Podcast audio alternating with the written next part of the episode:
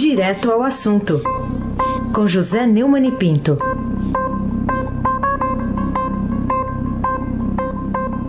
Neumani, bom dia. Bom dia, Raça Abaque, o craque. Bom dia, Carolina Colim, tintim por tintim. Bom dia. Bom dia, Almirante Nelson e o seu Vanalinho. Bom dia, Bárbara Guerra. Bom dia, Juliano. Bom dia, Flan, Clã Bonfim. Emanuel Alice Isadora. Bom dia, melhor ouvinte. Ouvinte da Rádio Eldorado 107,3 FM. Abaque, o craque. Neumann, vamos começar com essa poupança da com a reforma da Previdência de São Paulo. São Paulo poupará 32 bilhões de reais com a reforma da Previdência. É o destaque aqui, é, chamando para um cálculo eh, na, que foi feito pelo próprio governo paulista, está na primeira página do Estadão. Por que, que houve tanto tumulto ontem, dentro e fora da Assembleia Legislativa, contra essa votação? Acabou sendo aprovada a reforma. É, a votação foi 59 a 32, aparentemente é uma distância bastante grande, porque a oposição teve uma, uma votação pífia, né, mas foram apenas dois votos a mais do que os necessários para a aprovação. É, de qualquer maneira, é uma aprovação importante, né, uma economia que, da qual o Estado precisa. O Estado de São Paulo é um dos poucos estados no Brasil, talvez o único, né, que vive uma situação financeira que nós herdamos dos governos austeros financeiramente de Mário Covas, principalmente, né, do PSDB. E agora o PSDB continua no poder aí com João Dória. Agora, em relação a isso aí, é, é uma boa notícia, porque é, as, é, a, a, necessidade de ajuste de finanças já fez com que as Assembleias Legislativas de 13 estados aprovassem nos últimos meses suas propostas de reforma de Previdência, né? Acre, Alagoas, Bahia, Ceará, Espírito Santo, Goiás, Mato Grosso do Sul, Pará, Paraná, Piauí, Rio Grande do Sul, Sergipe e agora São Paulo. Pois é, mas isso aí eh, gerou uma baderna, uma confusão, a cidade parou, a Avenida 23 de Maio parou, por causa de um bando de vândalos que resolveu invadir a Assembleia e agredir os deputados.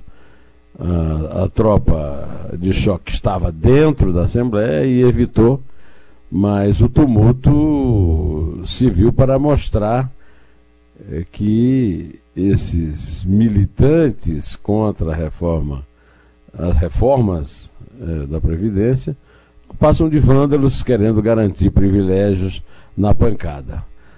Tem, são fora da lei, têm que ser presos, processados e apenados. Carolina Ercolim, tintim por tintim.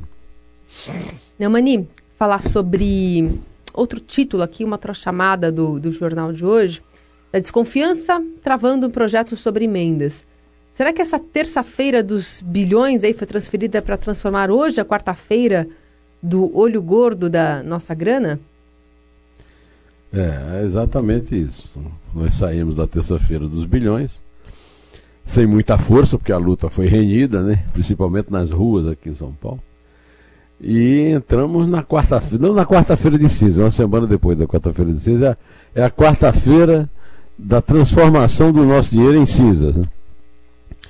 É uma briga pelo que começou por 46, depois 31, agora 15 bilhões, e era para ter sido votada ontem. O governo mandou uns projetos lá sobre o tal do orçamento é, impositivo, mas segundo a cobertura do Estadão, que está inclusive registrada no título da primeira página, como você chamou a atenção, a desconfiança que existe na relação entre Câmara, Senado e o Palácio do Planalto travou essa discussão, transferindo para hoje. Né?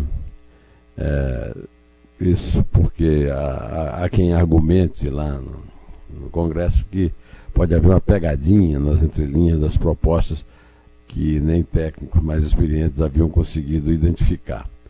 O receio aumentou porque o Bolsonaro foi ao Twitter dizer que não havia feito nenhum acordo com o Congresso, não houve qualquer negociação em cima dos 30 bilhões. Ele escreveu uma referência ao valor das emendas parlamentares que a Câmara quer manter sob o controle do relator do orçamento, deputado Domingos Neto.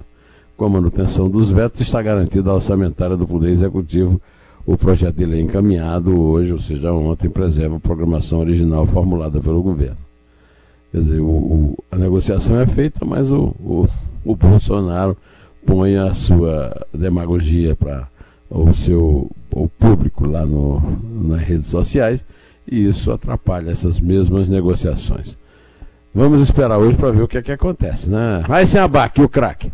O Neumann, é, o que, que você diz também sobre uma afirmação que foi feita pelo presidente do Supremo Tribunal Federal, Dias Toffoli, de que quando as instituições são atacadas, a democracia que é atacada?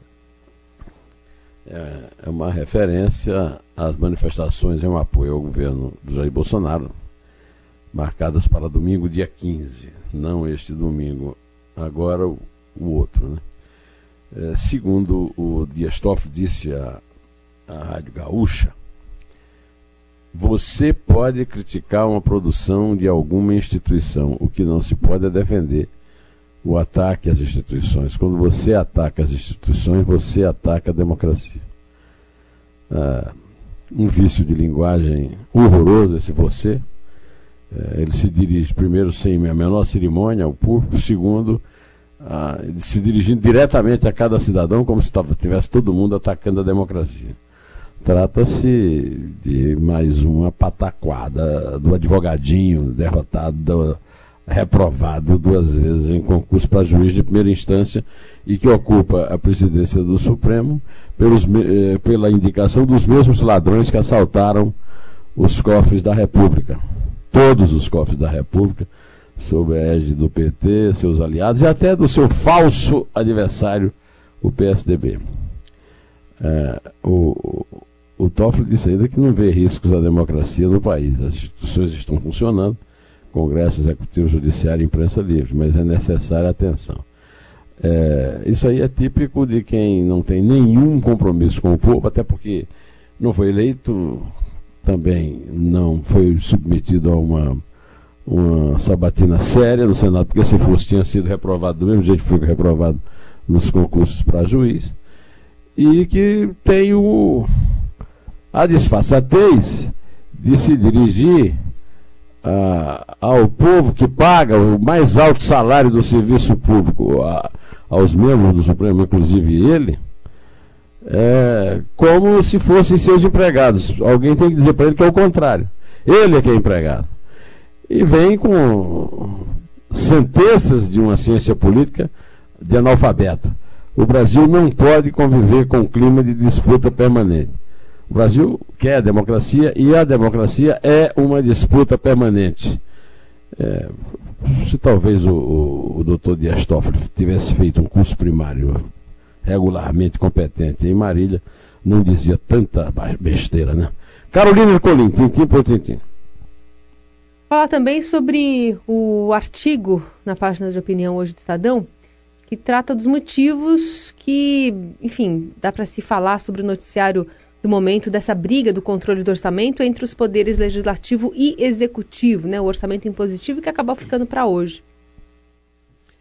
É, pode, pode, parecer que eu tratei de um assunto, assim, digamos, é, sem ligação, com, sem conexão com a realidade, mas é o contrário. Essa crise, essa disputa, ela não é um caso esporádico causado pela inabilidade do presidente Jair Bolsonaro, como querem fazer crer os é, membros do Congresso e do Supremo e seus áulicos nos meios de comunicação. Não. Isso nasce de uma crise de representação que, como diz o título do meu artigo hoje, ainda assola o país. Na linha fina, eu me referi especificamente aos presidentes da Câmara e do Senado. Rodrigo Maia só serve a DEM e PCdoB. E Alcolumbre foi eleito num pleito de 82 votos de 81 eleitores, senadores. E no último, nos dois últimos parágrafos eu eh, me refiro ao seguinte: o Brasil oficial, a Puto Machado de Assis, que briga pelos bilhões do bolso furado dos pagadores de impostos, é uma aberração que cospe na lógica de Aristóteles e dos tomistas, pois só 7% dos deputados ganharam eleições com o número de votos depositados nas urnas e são chamados de puxadores de votos. Enéas, Tiririca, Janaína Pascoal. Os restantes 93% dependem do consciente eleitoral de seus partidos e coligações para serem diplomados. Os beneficiários dessa distorção se elegem chefões do poder dito representativo, entre aspas, com apoio de opostos. Caso de Rodrigo Maia, elevado a presidente da Câmara pelo DEM, Dionix Lorenzoni, e pelo PCdoB do Orlando Tapioca Silva. Davi Alcolumbre, do remoto Amapá, lançado pelo onipresente ministro hoje da Cidadania, né, de Bolsonaro, que ironia, venceu o alagoano Renan Calheiros numa fraude de 81 eleitores e 82 votos. Quem esse chinfrim teatro do absurdo representa?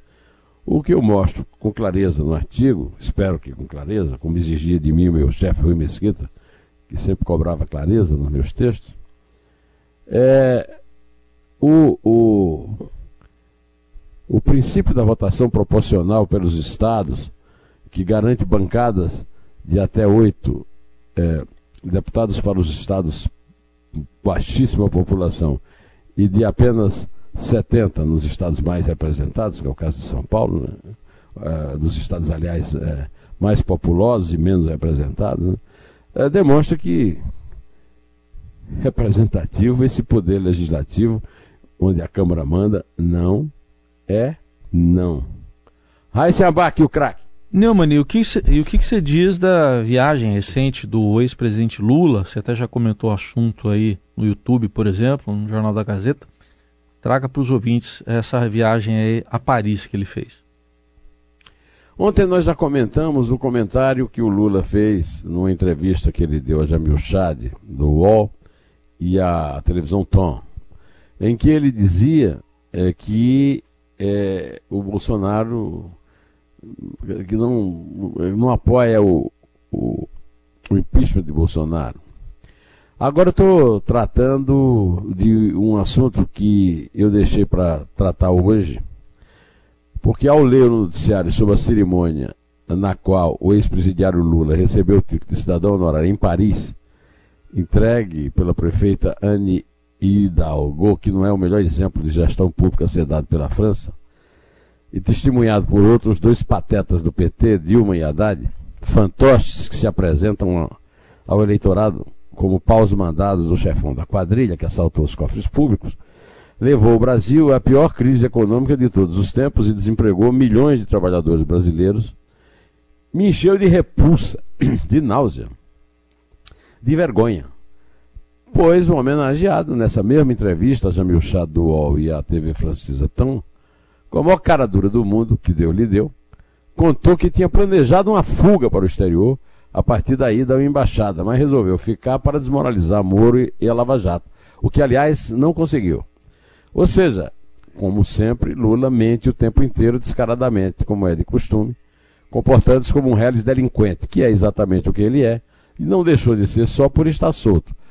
Mente até, ou talvez até principalmente, quando desmente. Carolina Ercolim, tintim por tintim.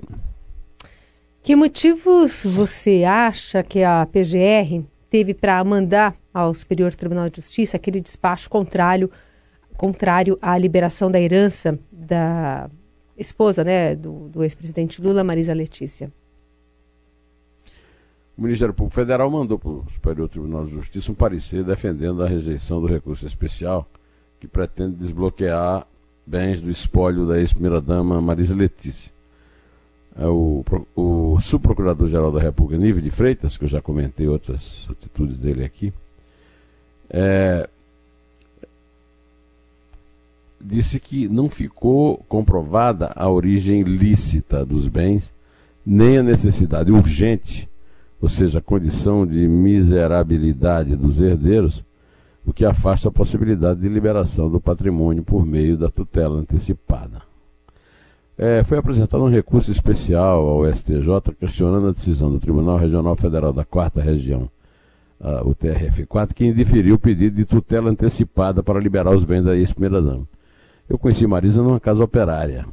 Não tive nunca notícia na vida que ela ganhou na loteria ou que ela teve ela se ganhou alguma herança, né? Ela era babá, inclusive, trabalhou de babá na família Lewandowski, do ministro do Supremo. Realmente é espantoso que tenha tantos bens a serem herdados E o que eu acho que no caso específico o procurador-geral fez foi zelar pela licitude do, dessa operação.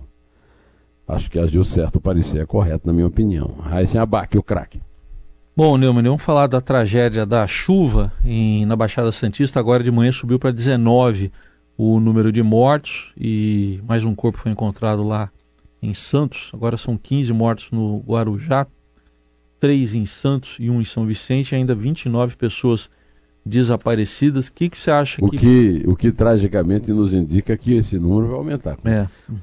Chegar pelo né? menos aos 29 desaparecidos. É, triste, 29. triste, tragicamente. É isso. Mas o que, que você acha que provoca essas chuvas uh, uh, de vazão que continuam produzindo tragédias dessas proporções no Brasil? É, nós vivemos aqui, sem querer fazer um trocadilho infame, chovendo no molhado. Estou dizendo que ah, as pessoas ocupam é, áreas absolutamente inabitáveis e os demagogos, os políticos safados de sempre, mesmo quando não roubam, atentam contra a vida das pessoas ao permitirem que isso aconteça. É, no, nos terrenos é, de declive, nas serras, na Serra Fluminense, na Serra do Mar, e, e mesmo em, em bairros é, da periferia das grandes cidades, é, prevalece o fait accompli, né, o, o fato consumado. Né?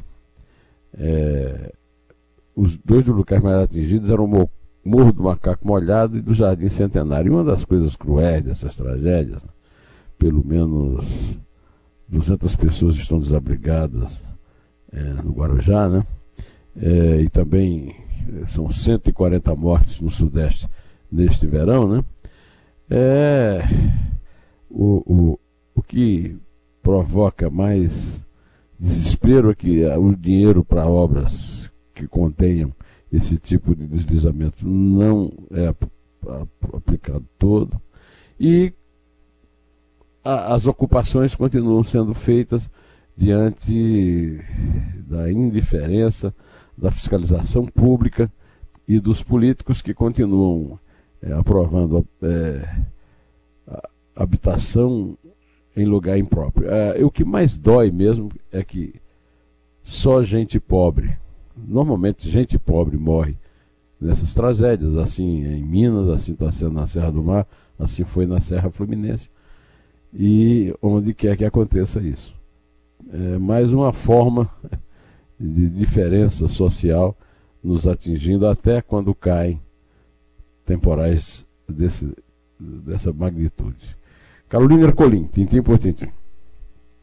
Para encerrar, Neumann, queria dizer o que você tem a dizer sobre a morte do jornalista que criou o jornal Valor Econômico, o Celso Pinto. É, eu eu conheci o Celso Pinto na, na Folha de São Paulo, depois acompanhei uma trajetória brilhante dele, uma equipe magnífica que ele montou na Gazeta Mercantil. E achei interessante que nesses. nesses. É, desculpe.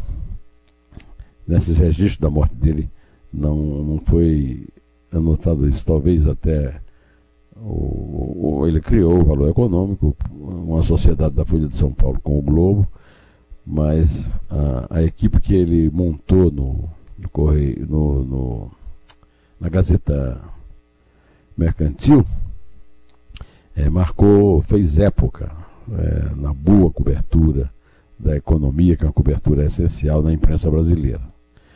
É, o Celso Pinto foi certamente um dos principais jornalistas de economia do país e se destacou nisso o tempo todo, inclusive ao criar o valor econômico. É, que Deus se apiade de sua alma e, o, e a mantenha no conforto do paraíso.